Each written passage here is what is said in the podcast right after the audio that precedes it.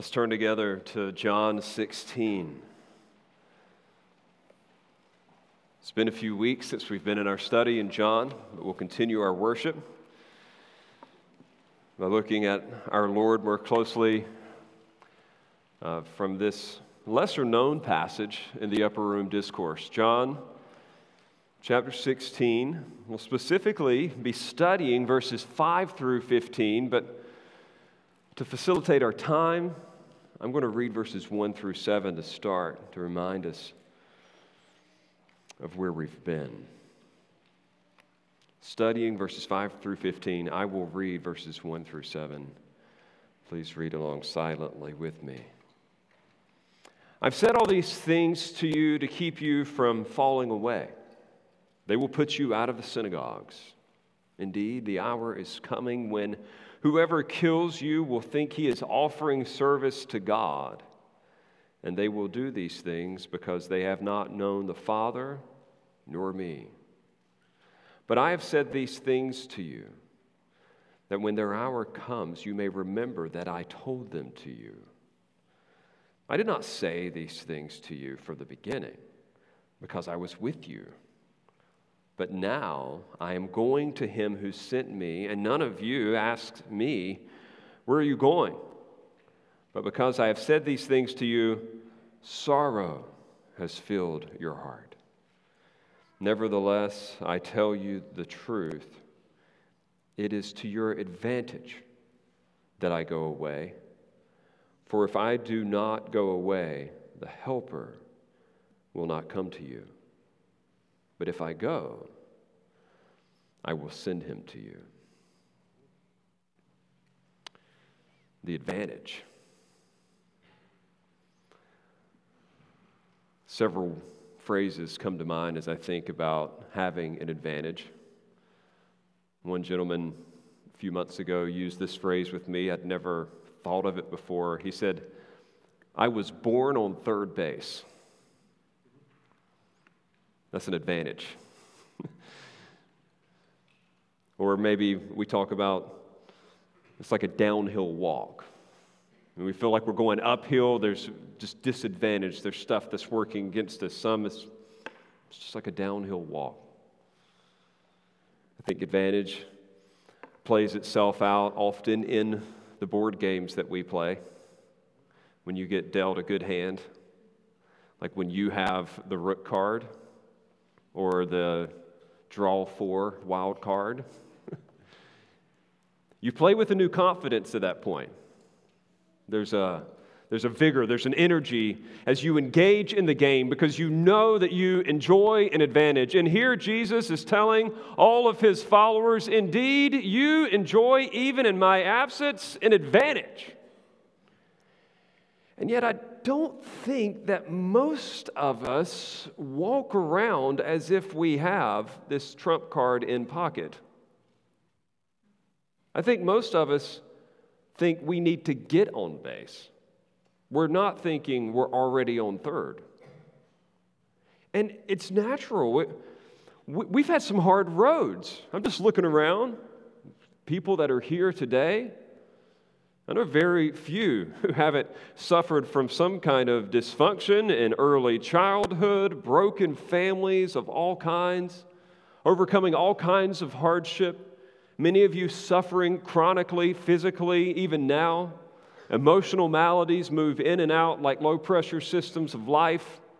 And then there's the headwinds that work against us. You think culturally about what's going on in the broader world and you think there is no advantage to being a Christian in this time, in this era. It seems that legislation is against us, the executive branch is against us, and then the judicial cuts us a break from time to time, but probably not for long. It just seems that we're disadvantaged. We operate as if like we're behind, as if we have a poor hand. And yet the point of Jesus' discourse is that we would actually walk around with the joy and the encouragement that things are well. The disciples at this point, just to bring you back up to speed, I mean, they are, are suffering from what is perceived to be a major disadvantage. There's two things that primarily come to mind as we review their situation. One is that Jesus, over the course of the chapters 15 and into 16, is deploying them on a mission saying, Hey, I want you guys to go out and bear fruit and represent me to the world. And by the way, they're going to hate you for it. They're going to try to kill you. In fact, some of them will even think that they're doing God a favor by trying to kill you. So, good luck. It's like mission impossible. But then there's a second thing that's even greater than the first thing that seems to be a disadvantage, and that is this Jesus is saying, Oh, by the way, I'm out of here. I mean, it's one thing for Jesus and the disciples, you know, the, the, the, remaining 11 to go out and like take the world by storm with Jesus at the head. It's something else for him to say, All right, mission impossible, let's go, I'm out. They're feeling disadvantaged. Like they're getting the short end of the missionary stick. Like, what, what's the plan? What, what is the strategy uh, in this? That's why Jesus says, look at the second half of verse 4. I did not say these things to you from the beginning because I was with you. He was warning them that, hey, when I was with you, as I've been with you, I've been taking the brunt of this. I didn't need to warn you about this.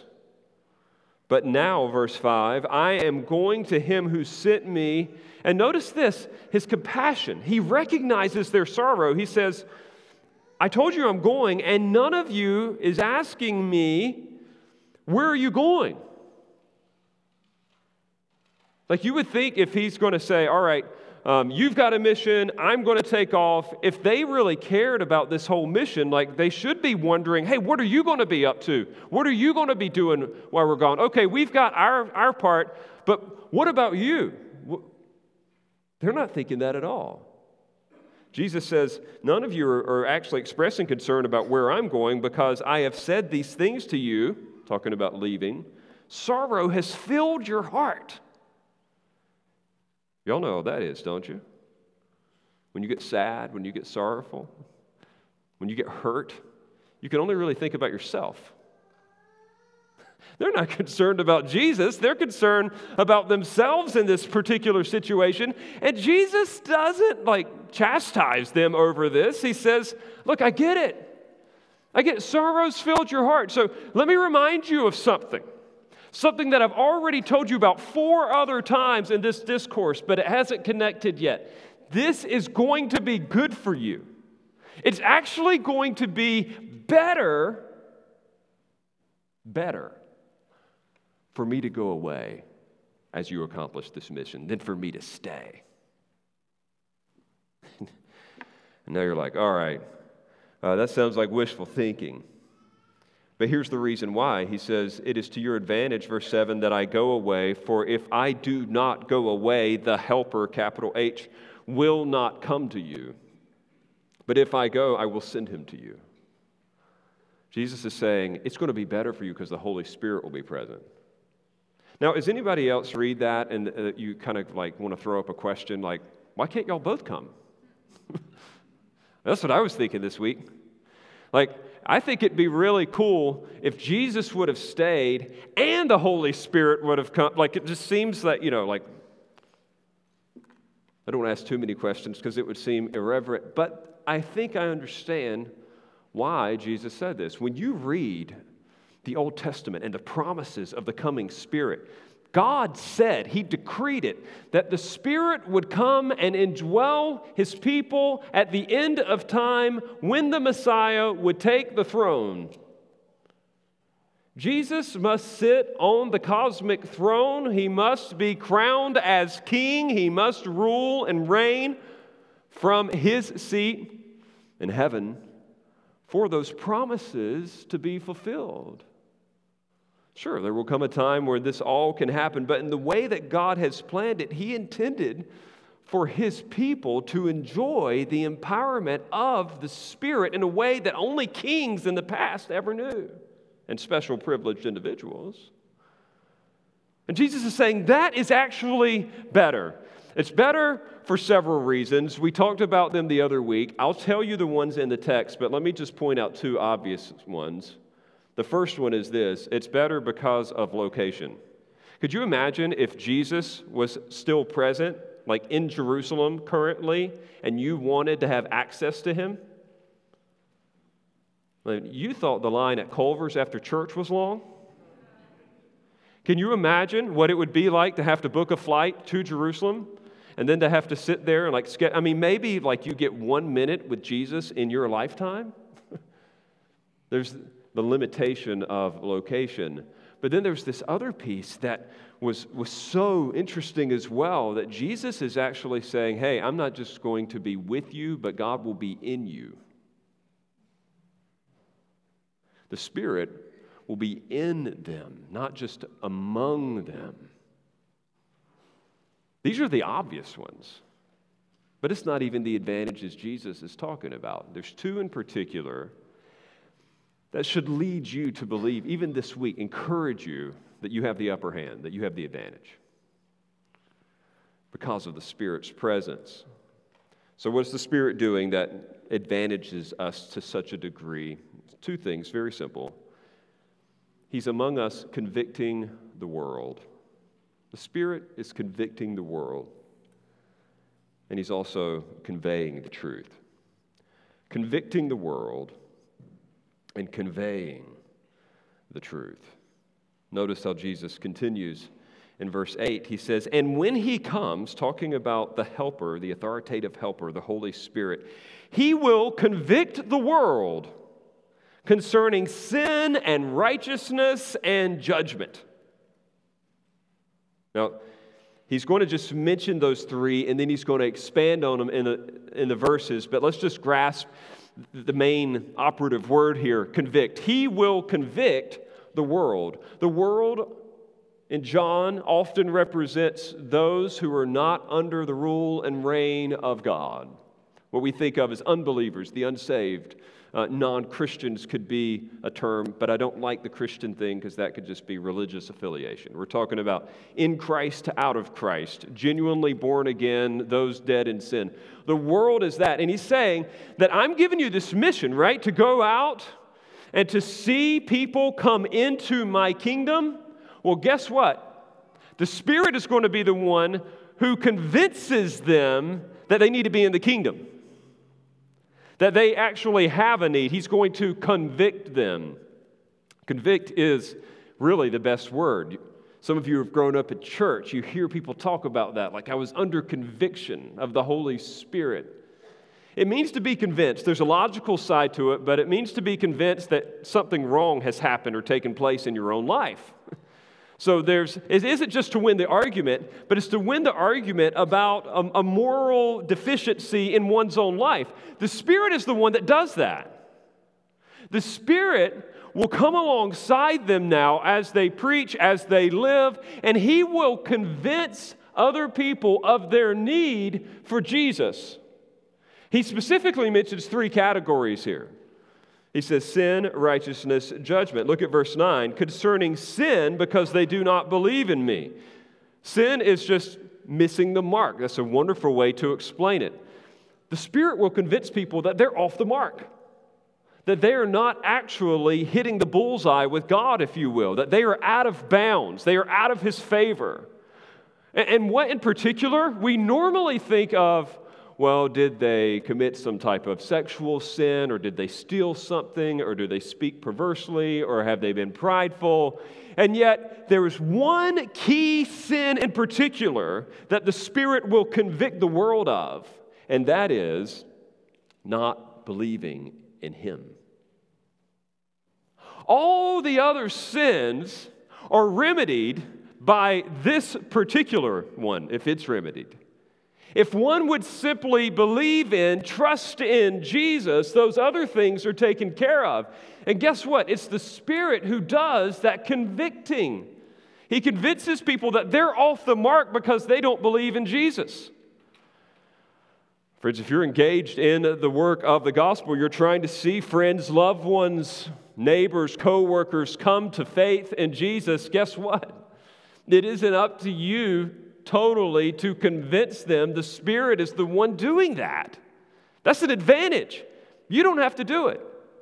Have you ever tried to convince someone that you love that they're wrong about something? It's Mother's Day, you got to be honest. Maybe it was your mother who told you, I don't think you should be doing that. And then your heart just kind of hardens and you're like, I think I should. Argument, counter argument, proposition, counter proposition. You know, like they say, uh, a man convinced against his will is of the same opinion still. Sometimes it doesn't matter how many facts, proofs you bring to the table, they just don't want to hear it. And I'm telling you, just heads up, most people don't want to hear that they're a sinner.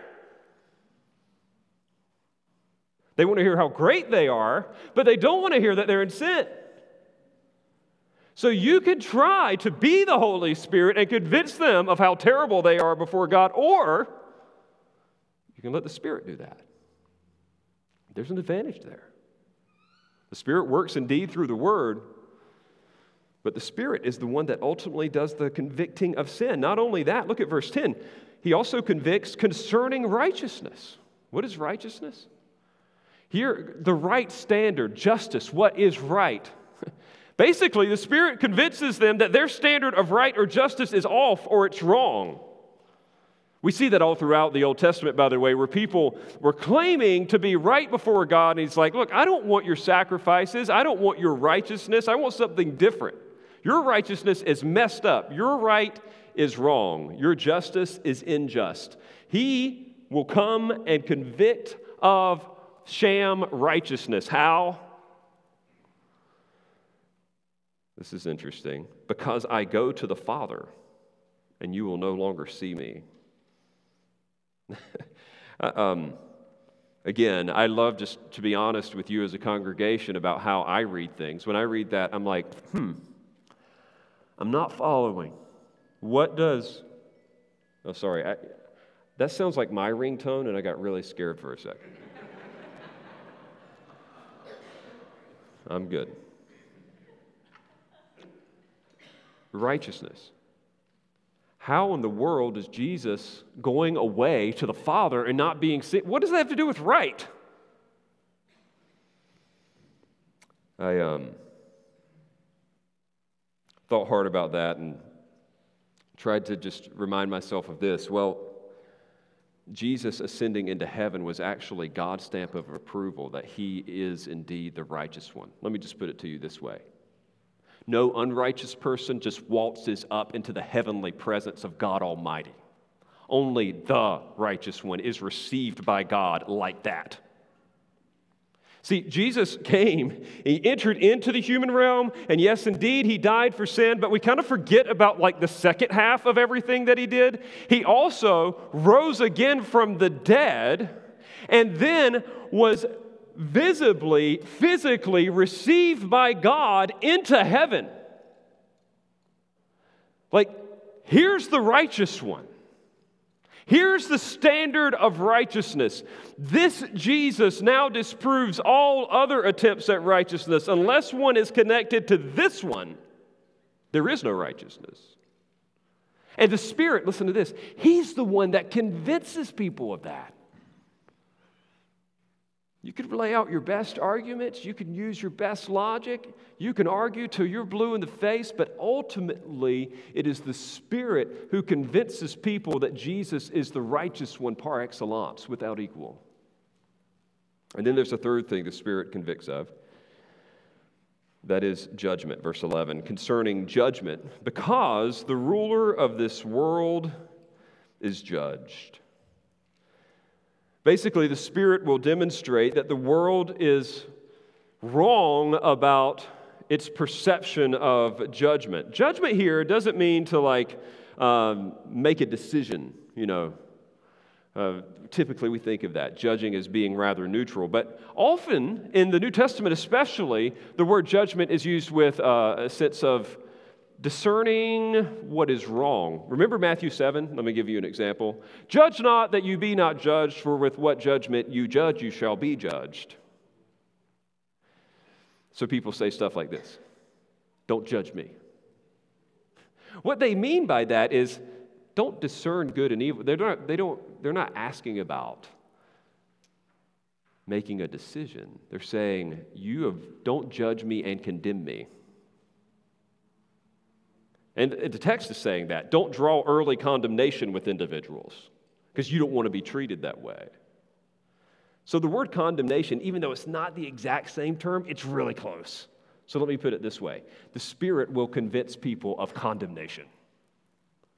That God has made a decision about them, and that decision is that they are disapproved of. They've been wrong about that. The Spirit will convince them. Why? Because the ruler of this world is judged. This indeed is complex, but I'll explain it as simply as I can. Basically, the ruler of the world is not just Satan, but it's expressed in the powers that existed in that time. Think about the way they would have heard this. The Roman emperor is calling himself God, he's calling himself Lord. He's the ruler of the world. And so the full weight of Rome has come to bear on the Lord Jesus. Rome thinks that it has quashed him, that it has destroyed him. And ultimately, he defies Rome. He defies the powers that exist in the world at that time by coming back to life. Now, that's an ominous thing, friends. Like, uh oh, we couldn't get him down we're the ones that are messed up. We, we threw our best at him. And now we, as the rulers of the world, stand condemned. The Spirit is the one who convinces people of that, what I would call uh oh moment. People are aware because of the way that they have lived, because of the things that they love, because of the things that they don't do, that there is an uh oh, there is something wrong. I know very few people are like, Death, bring it on. I can't wait to see what happens next. Most people experience dread at the prospect of death. That's why we fight for our health so viciously. Because there's this sense of dread on what's on the other side. And it's the Spirit who produces that in the world, the unbeliever. I love the way that, um, that Charles Spurgeon put this. It, many of you have probably never read his testimony. You just know him to be this like famous 19th century Baptist pastor that seemed to be kind of colorful and fun. He was, but in his conversion story, he speaks of this ministry of the Holy Spirit, and I read his words here. He says, I've spoken to many who know of what conviction means, yet I'm going to explain it from my own experience. From my reading, he's talking about when he had read the Bible, I knew what sin meant, yet I never knew sin in its heinousness and horror until I found myself bitten by it as by a fiery serpent. I felt its poison boiling in my veins. When the Holy Spirit made sin appear as sin to me, I was overwhelmed by the sight. I would rather have fled from myself to escape the intolerable vision.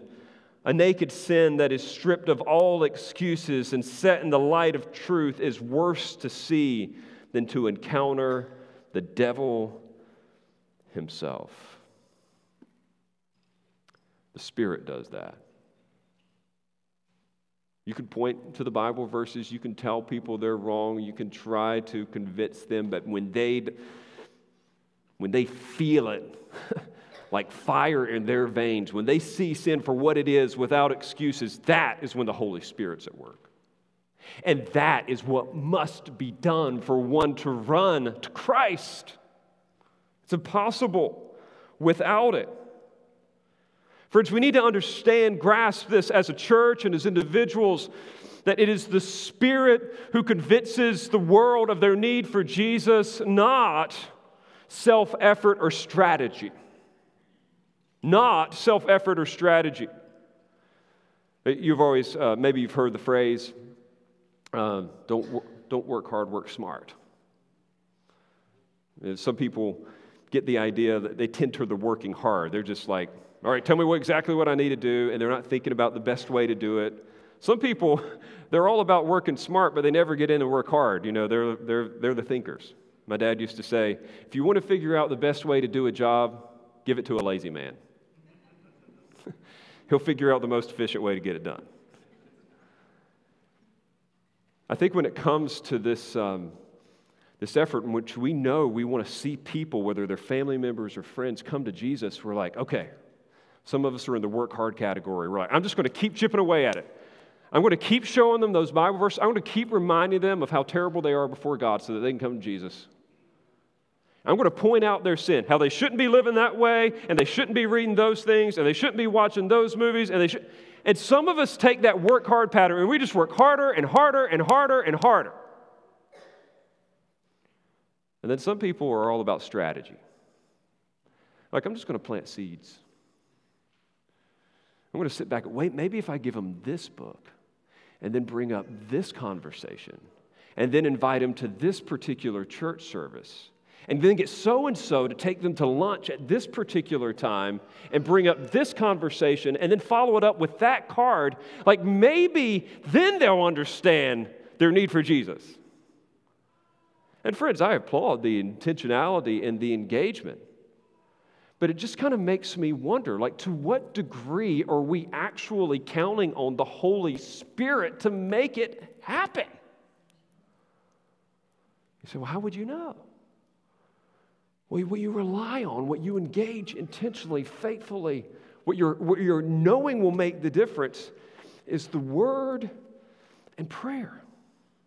If we prayed half as much as we planned, I wonder if we would see more conviction. I, I, I, get it. We, we do our part. It's not just about working hard, it's not just about working smart, it's about working right. What does the Holy Spirit use to convince people of sin? I only know of two things the Word of God and prayers to God. Now, if your strategy is that the Word's going to get the job done, great.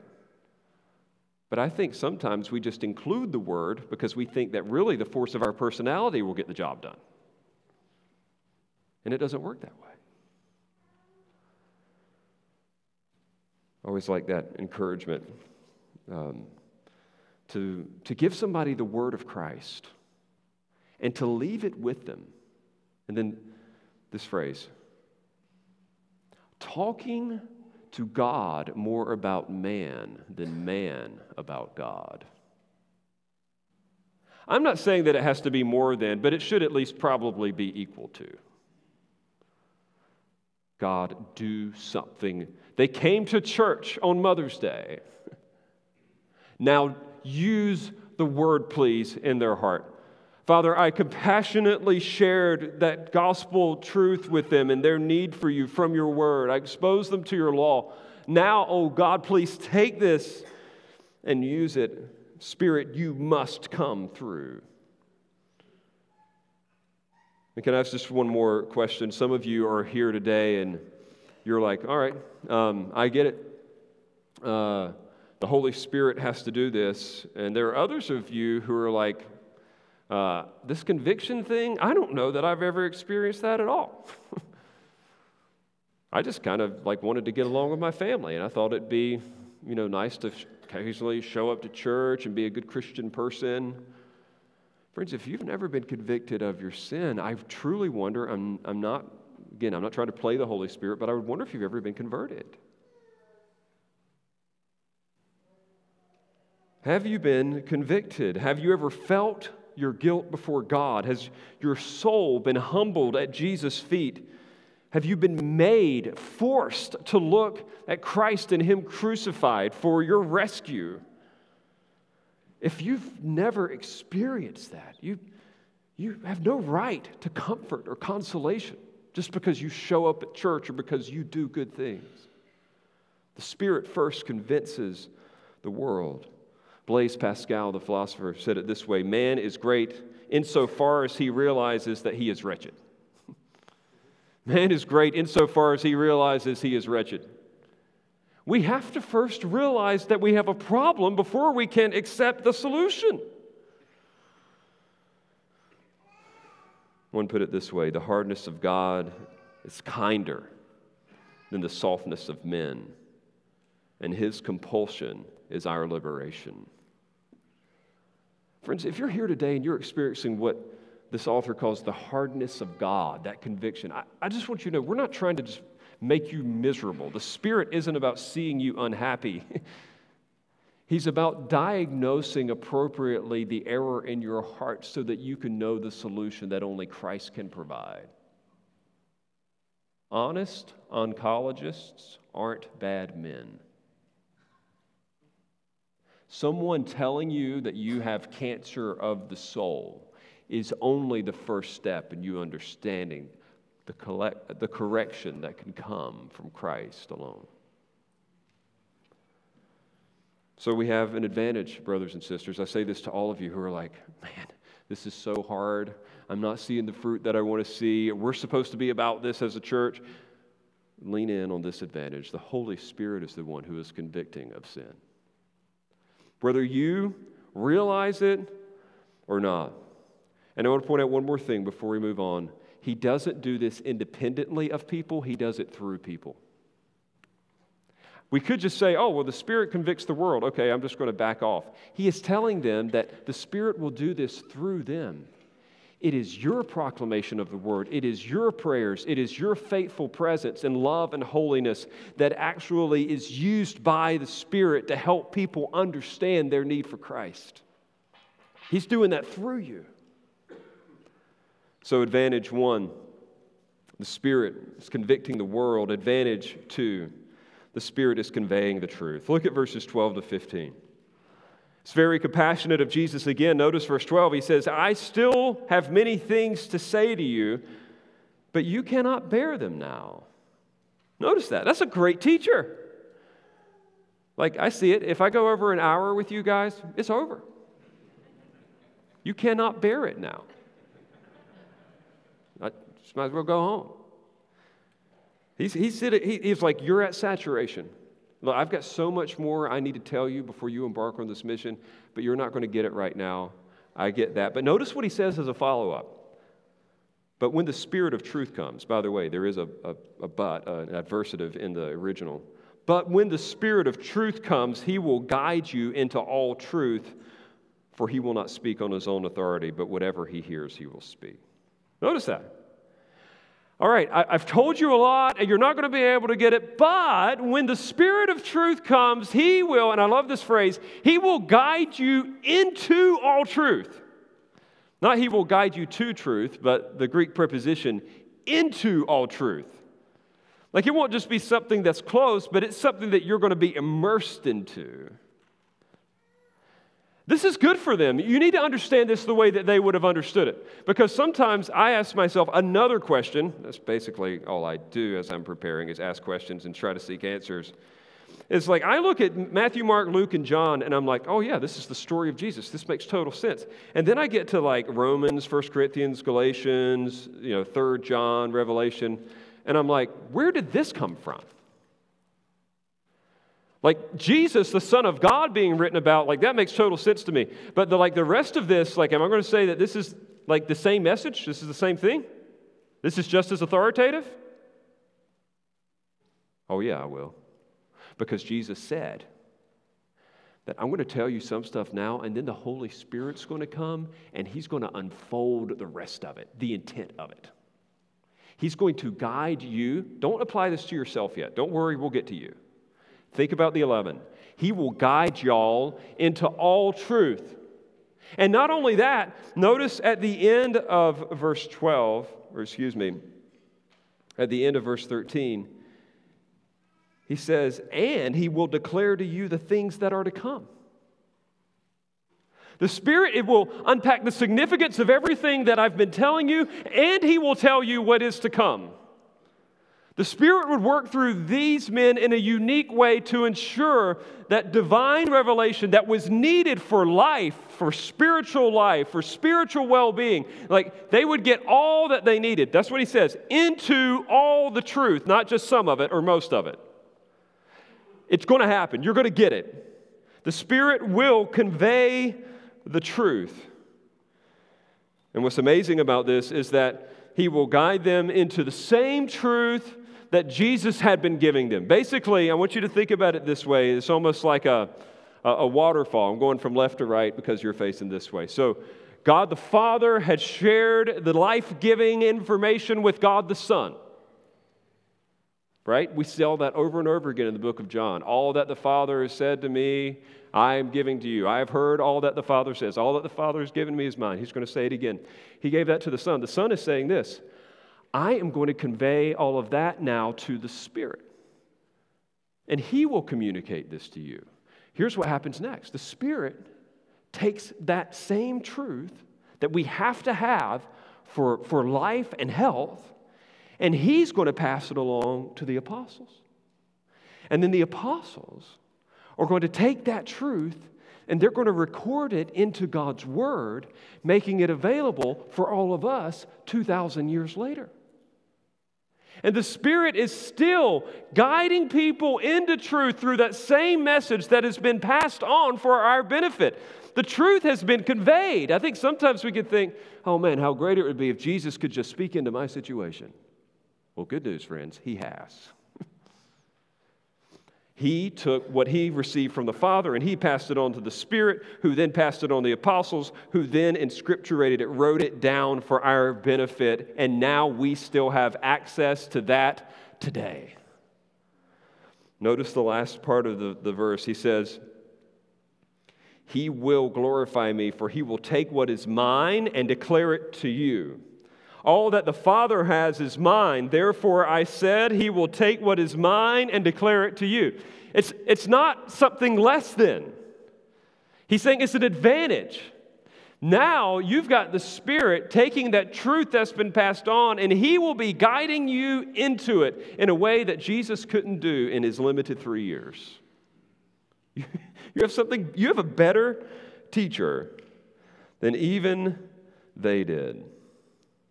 I love the way that uh, John Stott explains this in his book, The Radical Disciple. He, uh, he cites this old preacher, William Temple, and I, this is worth reading, so give me a moment. It's only a few lines.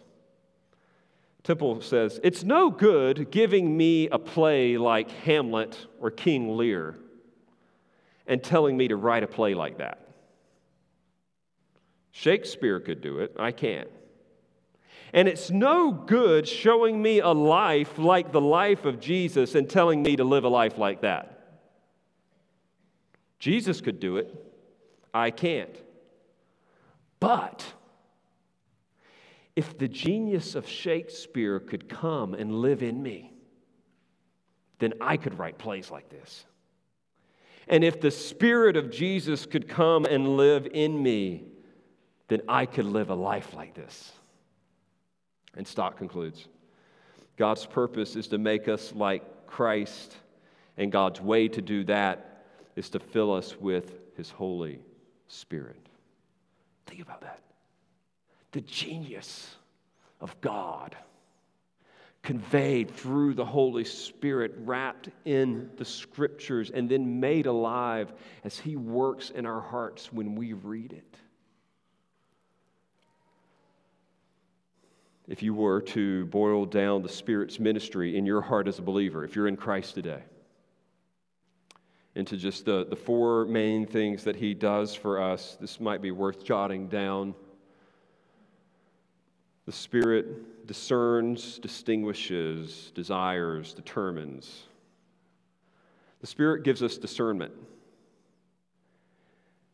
He's written His Word, but here's what happens when the believer reads the Word all of a sudden, in their mind, they know what it means. They understand what it's saying. Do we understand it all immediately when we read it? No, but we understand what we need to know when God intends for us to know it. There's a discernment in the mind. There's a second thing the Spirit's doing when you're reading His passed on word. and that is distinguishing right from wrong. So not only does he discern in the mind, but he distinguishes in the conscience. We start reading stuff, and this, this kind of thing happens. Maybe you've been reading your Bible, or you're sitting in a, in a message like this, and you're like, oh man, I need to do such and such. I didn't even, the preacher, for example, didn't even tell you you need to do such and such. You're just thinking, I better, I need to make this right. I need to do this. I need to stop that. That's the Spirit. That's the genius of God being passed on to you through the Scriptures. Then there's not only the discernment piece, but there's also desire.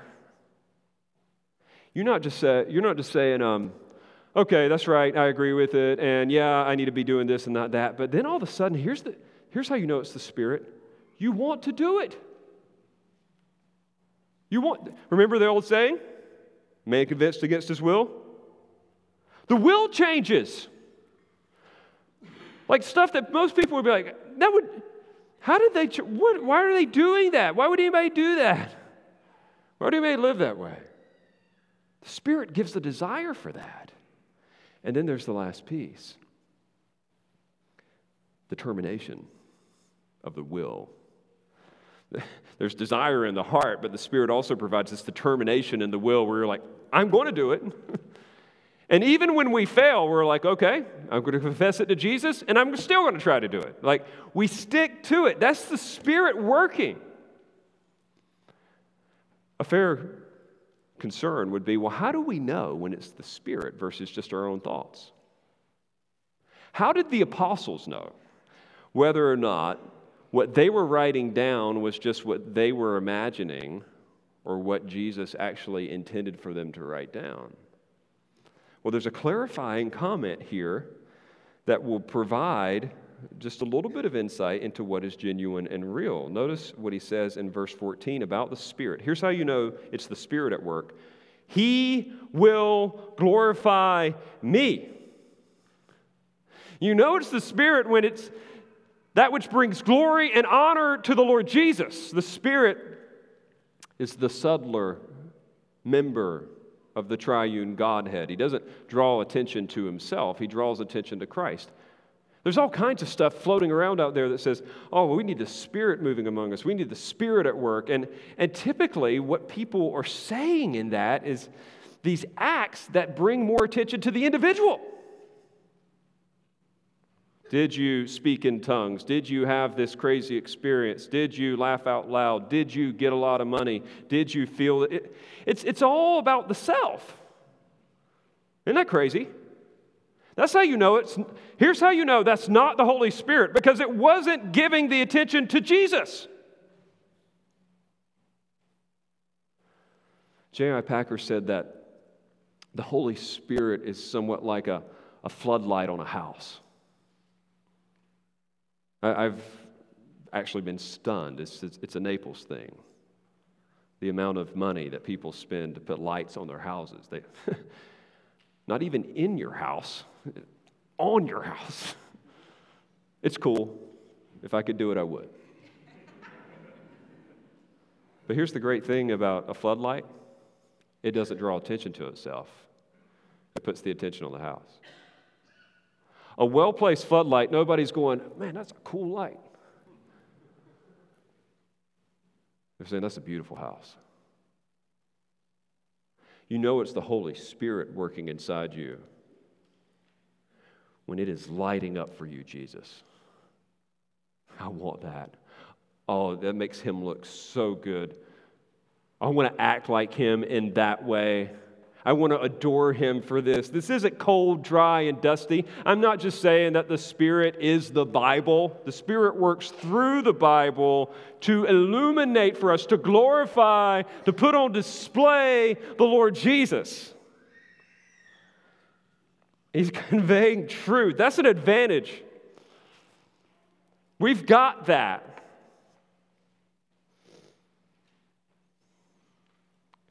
And I think Jesus would intend for us to walk away aware of such an advantage. I heard an interesting story this week about a photographer uh, in Australia who was trying to cover this devastating brush fire. He had taken all the pictures that he could from the ground, and yet um, he specifically asked his editor if he could get the expenses covered for uh, an aerial view, a plane. Uh, so he calls the regional airport, gets the green light. It says the plane will be waiting for you there. And the guy rushes over to the airport, jumps into the plane, and he's like, let's go. Pilot takes off, takes him up over toward uh, the brush fire, and he's like, okay, swing over to the right. He says, I want to be able to get things from this particular angle. And the guy reluctantly says, uh, okay. And then he says, All right, next, uh, that's good. He said, let's, let's actually go down like into the smoke. Let's see if we can get under it a little bit and actually see the fire. And the guy says, Why? And the photographer responds, Well, I, I, am a photographer. I, I want good pictures. And the pilot responds, You mean you're not the instructor?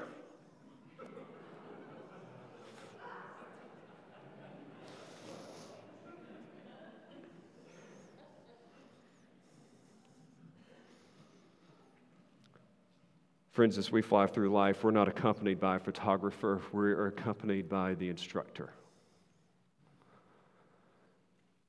You feel that dread, you feel that uncertainty of trying to carry forward the mission of Jesus in his absence because you forgot who is sitting not just beside you, but in you. And you know what he's doing? so steadily, almost imperceptibly, convicting the world, conveying the truth.